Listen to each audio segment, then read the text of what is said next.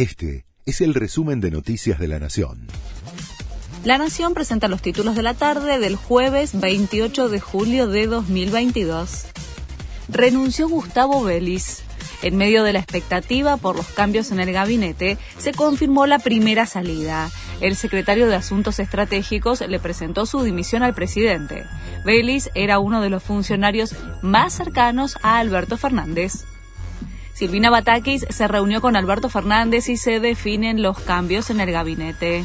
La ministra de Economía regresó hoy de Washington en donde tuvo reuniones con el FMI y ratificó el pacto con el organismo llegó esta mañana de Estados Unidos en medio de fuertes rumores de una reconfiguración del gabinete que podría incluir a Sergio Massa como un superministro coordinador del equipo económico. Los piqueteros avanzan por la ciudad para reclamar contra el gobierno. Consideran insuficiente el bono de 11 mil pesos que recibirán los beneficiarios del Plan Potenciar Trabajo y piden un salario básico universal. La unidad piquetera y los movimientos sociales marchan hasta la Casa Rosada y amenazan con montar un acampe. El centro porteño es un caos vehicular. La UTA anunció un nuevo paro de colectivos.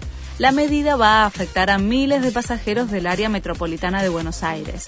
Está previsto que comience a las 10 de la noche del martes y termine a las 6 de la mañana del miércoles. Desde el gremio que nuclea a los choferes, pidieron un urgente incremento salarial para combatir la inflación. Rodrigo de Paul habló de su exmujer y del Mundial. El mediocampista de la selección argentina dijo que es incorrecto que no pueda participar de la Copa del Mundo debido al reglamento de la FIFA.